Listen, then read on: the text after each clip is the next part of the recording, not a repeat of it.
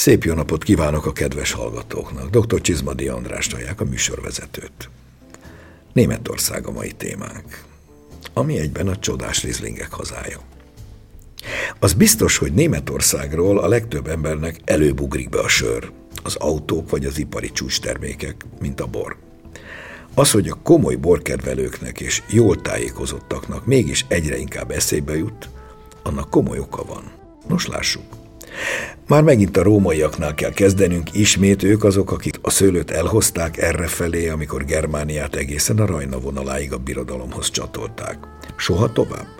Ez a szőlő és bor északi határa. A többi már nem érdekelte őket, maradhat barbarikum. Később Nagy Károly császár szabályozta a szőlőről és borral kapcsolatos dolgokat. A borról való tudás sokáig a kolostorok adták tovább, Burgundiából ciszterek érkeztek, fajtákat is hoztak magukkal. A borkultúrának itt is változatos története van. Néhány borvidék szinte mindig jól teljesített, a többiek gyakran édeskés tömegborokat készítettek, és bizony ez határozta meg sokáig Németország borimázsát, a Liebfrauenmilch, vagy magyarul a boldogasszony teje. Az utóbbi évtizedekben igen komoly a fejlődés a tiszta szárazborok irányába. Valaha 300 ezer hektár volt, ma már körülbelül csak 100 ezer hektáron jó 9 millió hektoliter bor készül. A németek bebizonyítják, hogy noha a bor északi határán vannak, tudnak világszínvonalú borokat készíteni, sőt, olyanokat is, amiket másút nem lehet. Minden esetre Németország azért megér pár misét. A német borokat ma már nem lehet kézlegyintéssel elintézni. Az a bámulatra méltó precizitás, ami Németország ipari, de egyéb termékeire is jellemző, az a borokra éppen úgy. De majd lássuk a részleteket. Minden esetre szabadítsuk ki a szellemet ezúttal a germán palackokból. Meglátják, megéri.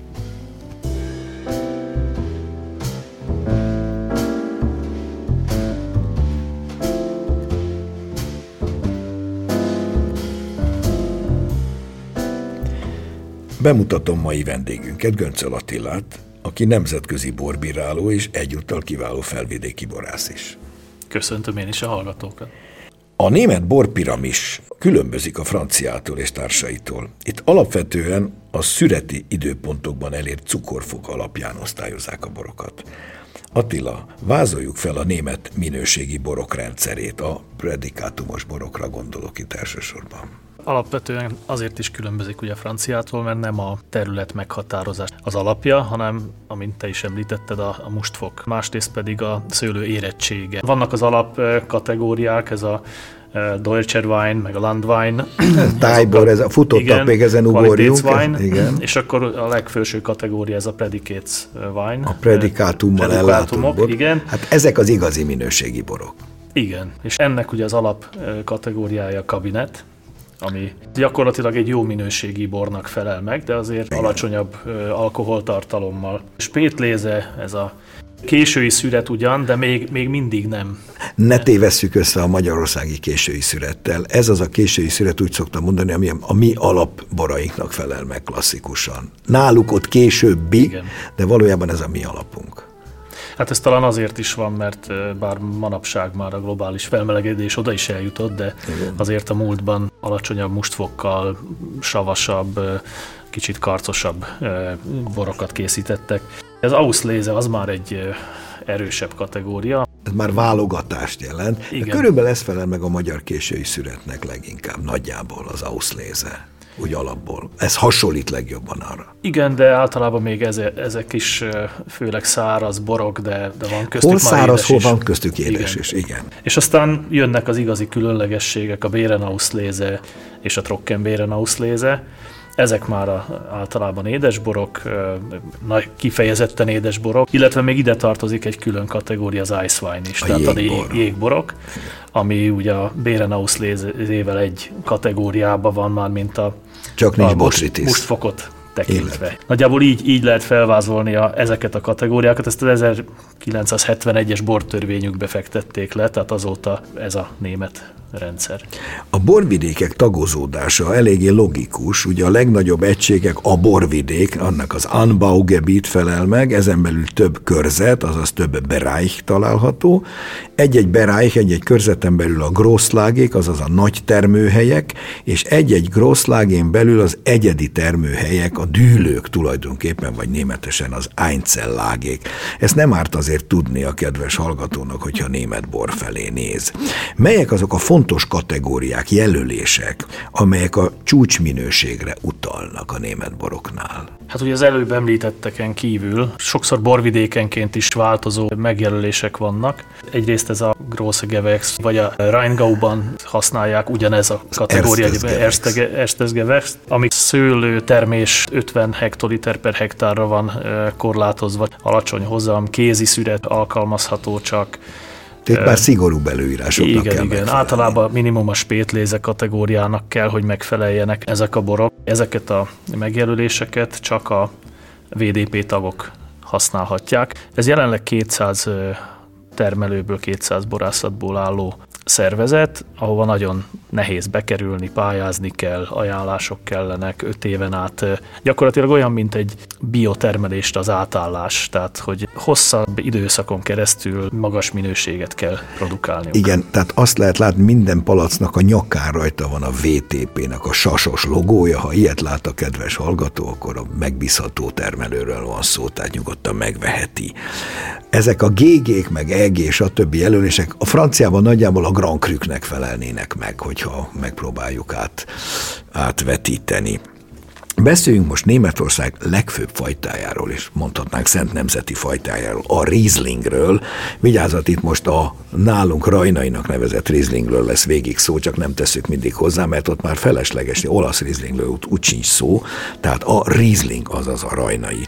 Ez egy igazi világfajta. Már a származása is izgalmas. Mit tudunk erről? Hát a német genetikusok azt mondják, hogy valaha létezett egy kisfürtű, fagyra ellenálló fajta, amit aztán az idő idők folyamán kereszteződött a Traminival, majd később a, a Hojnissal. A Weisser hajnis, azaz a fehér hunszőlő, figyeljük meg, már önmagában a név is sokat sejtett. Valószínű kelet Európából oda származott szőlő, bár itt a eredetével kapcsolatban vannak viták. Három, én a német forrásokból tájékozottam, három feltétel van, illetve három feltevés van, hogy vagy Attila hunyai vitték oda, vagy a kalandozó magyarok, vagy a Magyarországra áttelepült még a 11-12. századi németek, akik hazajártak időnként és visszavitték, de mindenképpen innen való származásúnak tartják, és a középkorban a Európa egyik legelterjedtebb fehér szőlő fajtája volt. Csak jelezzük, hogy nagyon-nagyon sok világfajtának az egyik őse, többek közt a rajnainak is. Ugye a Tramini is, és ami még egy érdekes dolog, hogy ugye 1400-as évektől emlegetik egyáltalán. A az első meg, az nem az első forrás. említése a Rieslingnek. Igen. A Riesling aromatikája, csodálatos, fantasztikus sapszerkezetek, komplexitása, szinte kortalan fajta. Legszebb formáit talán Rheingauban, völgyben és Pfalzban hozza. Vegyük sorra ezt a három borvidéket, kezdjük Rheingauval. A Rajna maga fő iránya észak-déli nagyjából, délről észak felé folyik, szinte végig terem szőlő, de a legjobb minőséget mégis itt éri el. Miért pont itt? Nézzünk a térképre. A Rajna Wiesbadennél beleütközik a Taunus hegységbe, s kénytelen nyugatra fordulni és megkerülni azt. Eközben a meredek lejtők dél-délnyugati kitettségűre váltanak, mint egy 32 kilométer hosszan, nagyjából 3200 hektárnyi szőlő. Északról pedig egy erdősáv védi ezt a területet, délről ott van a, a Rajna, egy hihetetlen jó mikroklíma alakul Gyönyörű ki. kitettség. Igen, és a talaj is változatos, de ugye általában a német borvidékekre jellemző az, hogy előfordul lösz, pala, kvarc, tehát ezek az alap homokkő alap talajok. Itt ebből is mindegyikből van. Érdekes módon például a vulkanikus talajokból kevesebb van Németországban. A Mitterrhein vidéken van inkább. Alapvetőleg az egész Rheingau egyetlen egy körzet, ez a Johannisberg, és ez egyben a névadó, ha úgy tetszik a címer, a Schloss Johannisberg, a híres Johannisberg kastély. 129 dűlő. Rüdesheim, Geisenheim, csak hogy néhány nevet is említsünk. Geisenheim egy nagyon fontos, talán a legfontosabb németországi kutatóbázis. Így van, és ugye innen eredeztetik a Rieslinget, erről a vidékről. Erről a tehát hogy itt született, itt született a jelenlegi igen. tudásunk szerint. Hallgassuk meg most dr. Szolnoki Gergelyt, aki a Geisenheimi Egyetem professzora. Vele beszélgetett Királyhegyi Zsuzsanna.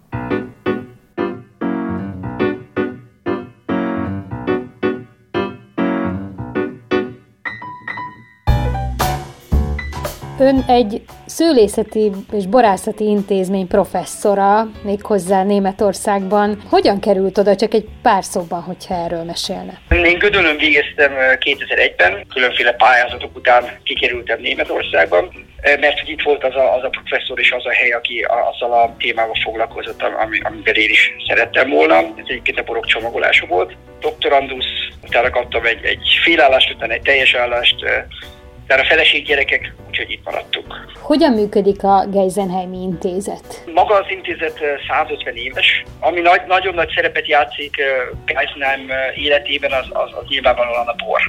Mindenféle szinten, bachelor, master, doktori szinten van német és angol nyelvű oktatás, szőlészet és borászat, valamint bormarketing témában. A német borokat ön hogy látja? Volt-e valamilyen változás az elmúlt 20-30 évben? Lehet, hogy, hogy inkább egy ilyen személyes példával kezdeném, amikor kikerültem Németországba, és megkóstoltam az első Rieslinget, ami innen a Rheingau régióból való, akkor majdnem, hogy kiköptem, mert ez ennyire savas borokhoz nem voltam hozzászokva. Viszont, hogyha az ember engedi magát elcsábítani, akkor, akkor, akkor egész jó tapasztalatokat lehet gyűjteni ezekkel a borokkal is. A változás tekintetében, amikor én már kijöttem, akkor, akkor egy, egy forradalom kellős közepén találtam magam, egy, egy borászati forradalom kellős közepén, ami azt jelenti, hogy ugye 80-as évekig elég keményen működött ez a, ez a mennyiségi termelés és sweet and cheap, mint ahogy még mindig szokták emlegetni német borokat, hashtag már nem ilyenek. Tehát addig, addig a, a nagy mennyiségű, inkább édesebb borok mentek. Persze még mindig vannak olcsóbb, rosszabb minőségű borok, mint ahogy mindenhol, viszont a minőségi fejlődés az, az észrefogható, tapintható, és szerencsére érződik is a, a borok stílusában. Németországról elsősorban nem a bor jut eszébe az embereknek. Ahol bort lehet termelni, ahol a, a, a klímaadott, klímaadottságai megadják azt a lehetőséget, bort letenni, ott már mindenhol van nagyon jó bor. Viszont azt tudni kell róla természetesen, hogy, hogy a németek inkább a sörös kultúrájukra, mint ilyen Németországra jellemző sörös kultúrájukról uh, ismertek. Viszont a németek szerencsére uh, nagyon szeretnek bort inni a borkultúra elég magas szinten van, a borfogyasztás is elég magas szinten van. Németország a legnagyobb import borok piaca az egész világon. Tehát Németországban importálják mennyiségben nézve a legtöbb bort. Ha beszéljünk egy kicsit a Rieslingről. Miben látja Jó. ön a Rieslingnek az egyediségét, különlegességét? Az egyedisége az, az pont az, amihez hozzá kell szokni, az, az a savtartalom. Tehát ehhez hozzá kell szokni, meg kell barátkozni vele, viszont ugye az ember hozzászokott és megbarátkozott vele, akkor, akkor nagyon nagy élményben lehet része. De ez az egyik, ez az egyik része. A másik része, ugye ez egy nem, nem egy muskotályos stílus, meg nem egy muskotályos szőlőfajta, Viszont a primér aromák, az elsődleges aromák nagyon jól kidolgozhatók ebbe a borba, ami az annyit jelent, hogy őszi barack, sárga barack, exotikus aromák, mint ananász, bangó, ezen kívül még egy kis mineralitás, ezek mind tipikus jellemzői lehetnek egy Rieslingnek, és ezáltal nagyon-nagyon sok színű a bor. Lehet belőle csinálni száraz, könnyű fehérbort, száraz, testes, testesebb fehérbort, peskőnek, peskő alapbornak is föl lehet használni, lehet belőle csinálni késői születe, és lehet belőle csinálni jégbort, mindenféle stílusban felhasználható.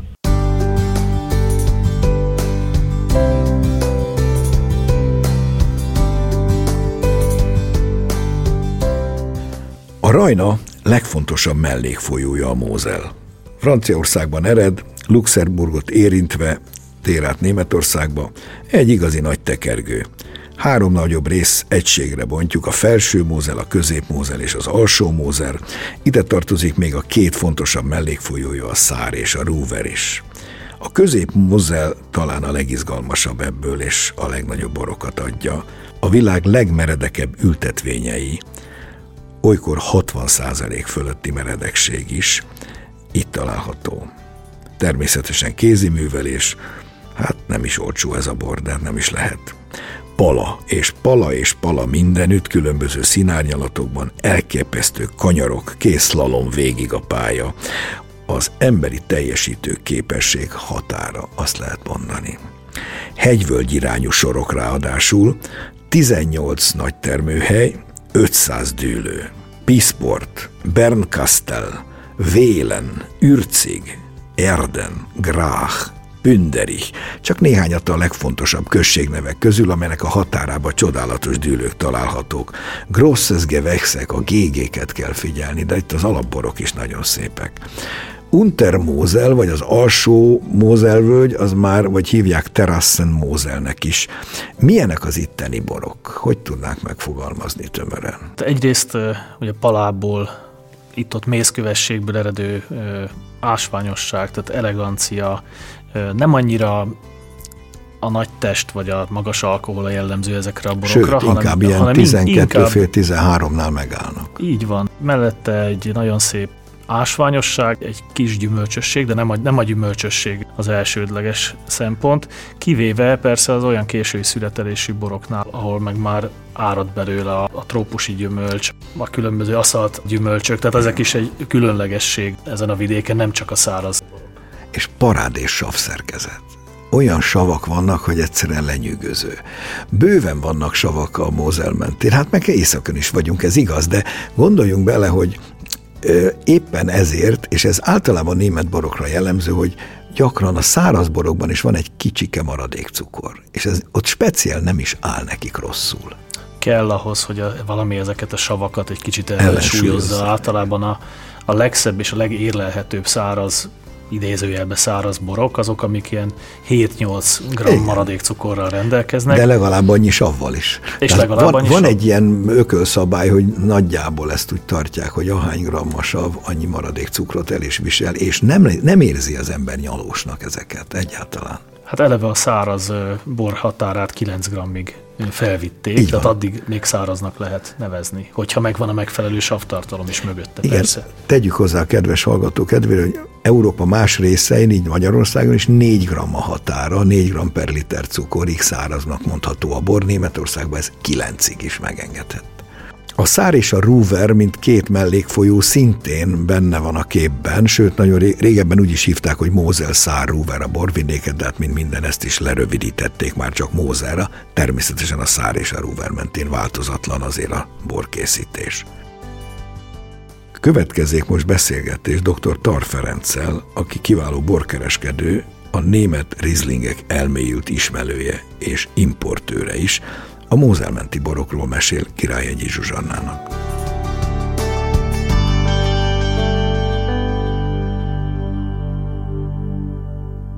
A Mózeli Rizlingről beszélgessünk most. Hogyan jellemezné, miben különbözik ez a fajta Rizling a többitől?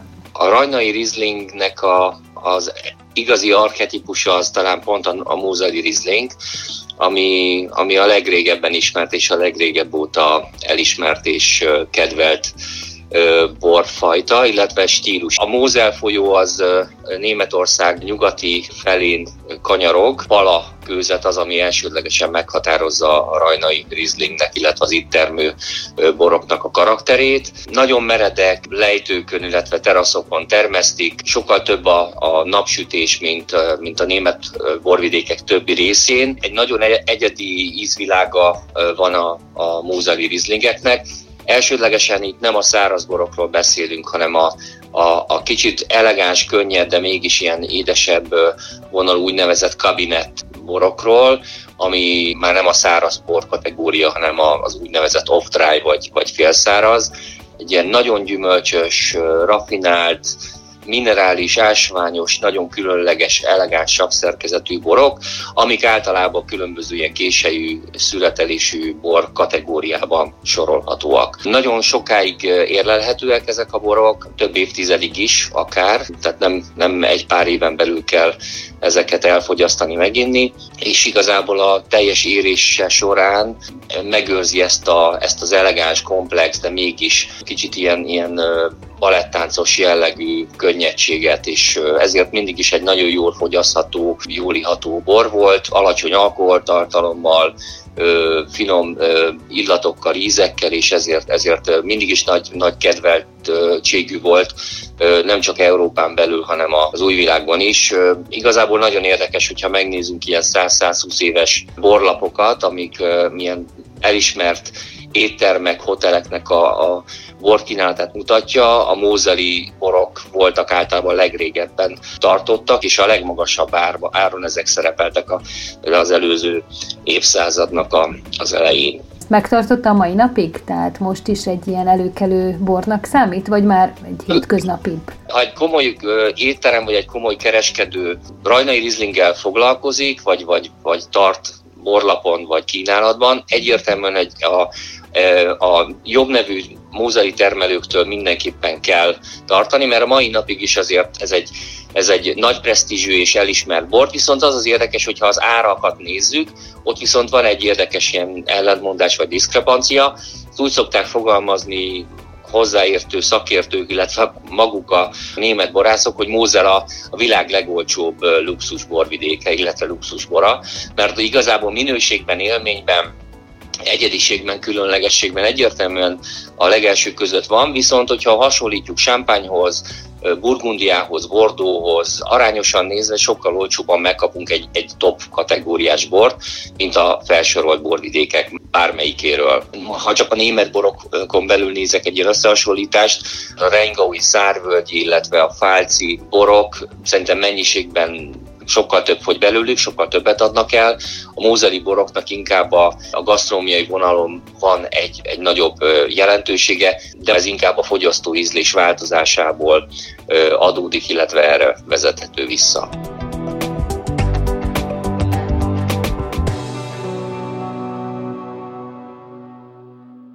A harmadik nagy rizlinges vidék, Pfalz. Franciaország felől nézve Elzász folytatása észak felé. A Rajna bal partján vagyunk, egészen Wormsig, a Hart-hegység lankáin. Itt már a Riesling csak körülbelül a terület egynegyedén van, ugyanakkor Németország legjelentősebb vörösborai is itt teremnek. Attila, hogy jellemeznénk a falci Rieslinget? Miben más ez, mint mondjuk az előző kettő, a Mózeli vagy a Rheingaui? És egy kicsit, mintha ez jellegében közelebb állna a mieinkhez is.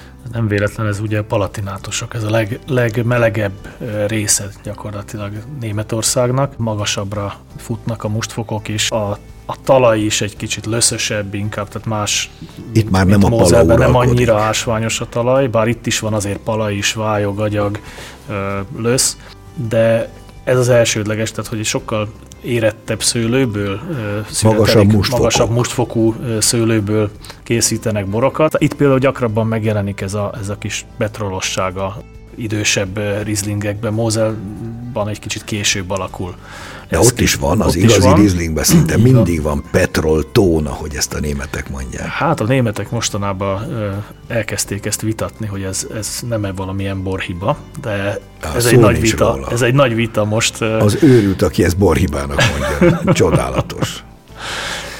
De szóval testesebb, a savak azért itt is megvannak, bár a, főleg a felmelegedés miatt Kicsit. nem véletlen, hogy itt egyre több a vörösbor is. Nem véletlen, így van. Kicsit magasabbak az alkoholok is ezáltal. Igen. Egyébként itt van a, a Rieslingnek egy másik nagy fontos termőhelye, Rajnai Riesling, ez a Deidesheim, Rupertsberg e, környék, ahol Igen. a bencések egy elég komoly, nagy e, Már megint a szerzetes rendek igen, de rendelkeztek annak idején. Igen, ugye szoktuk mondani, hogy a magyar ízlésnek ezek egy picit legalábbis az átlagos magyar ízlésnek jobban szoktak, vagy könnyebben felfoghatók, mert hogy a nálunk is egyre jobban található szép nagy rajnai rizlingek is leginkább a falciakhoz hasonlíthatók. Hát talán A magyar ízlés szereti a, a kicsit kerekebb borokat, tehát nem annyira sarkosakat, mint mondjuk a, a Mózel. De hát ugye Mózelnek meg pont ez a szépsége, hogy ez a, ez a ásványosság, ez a, ez a Néha virágillatú tevé, közben igen. ásvány, közben trópusi gyümölcs, és minden, ami létezik benne van. Beszéljünk egy kicsit a vörösborokról, mert Falc kapcsán nem lehet megúszni, mert hogy ez Németország legjobb vörösboros vidék, legkomolyabb vörösei legalábbis errefelé születnek. Hát két fontos fajtát érdemes itt említeni. Az egyik az 30 éve még nem is létezett, tehát nulla volt a, a hektárszám. Ez a Dornfelder, ez egy német nevesítés, nagy büszkeségük. Óriási nagy karriert írt le az utóbbi 20-30 évben. Ez egy többszörös keresztezés, és Geisenheimba csinálták, ha Igen. jól emlékszem. Igen. A lényege az, hogy a németek addig kereszteztek, mindent mindenfélével, amíg bebizonyították, hogy képesek előállítani egy olyan kékszőlőfajtát, ami ott azon az északi hűvösebb klímán is kvázi délies jellegű borokat eredményez, tehát taninban is kerek, jól iható, nagyon jó borok. Én ittam nagyon kiváló Dornfeldelt. Hát ugye ez a két fontos szempont. Egyrészt a fagy, másrészt pedig az, hogy időbe beérjen.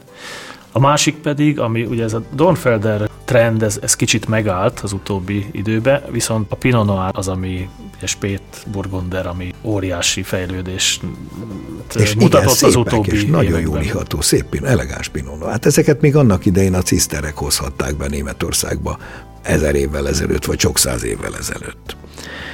Említsük meg, hogy Falc egyben a Deutsche Weinstrasse, azaz a németországi borútnak is az kiinduló pontja, amelyet rögtön 1970-es évek végén az Elzászihoz közvetlenül hozzácsatlakoztatták. Innen indult el a borturizmusnak ez a modernkori formája is. Németországot a következő adásban folytatni fogjuk, addig is megköszönöm vendégünknek Göncöl Attilának a szíves közreműködést. Viszont hallásra! És most hallgassuk meg, mi újság a borok világában. A híreket Vajda Boglárka szemlézi.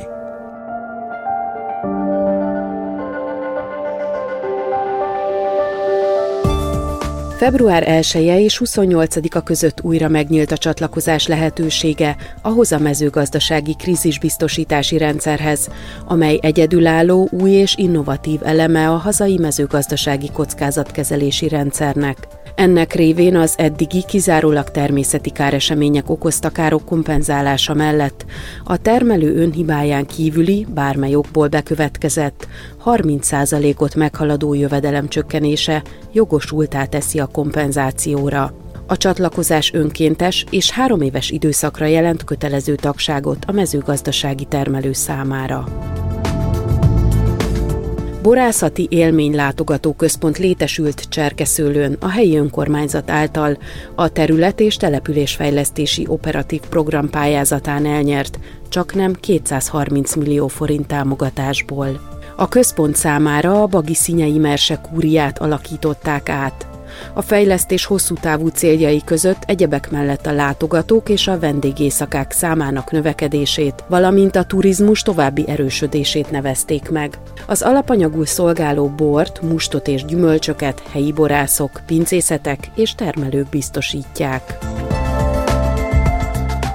Idén négy részletben rendezik meg a Concure Mondial de Brüsszelt négy különböző bortípus számára. Az első felvonás a rozéké lesz március 11 és 13-a között Valladolidban.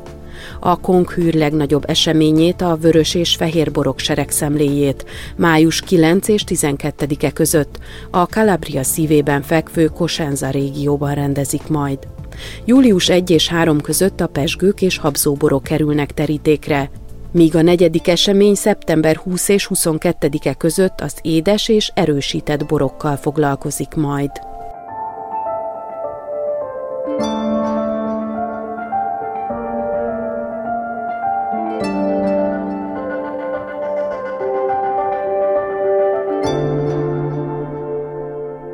A mai műsorunk véget ért.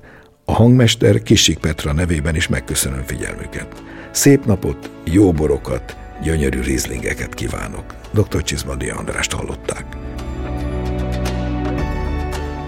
Mai adásunkat a mediaclick.hu honlapon hallgathatják meg újra. A műsort az MTVA készítette 2022-ben.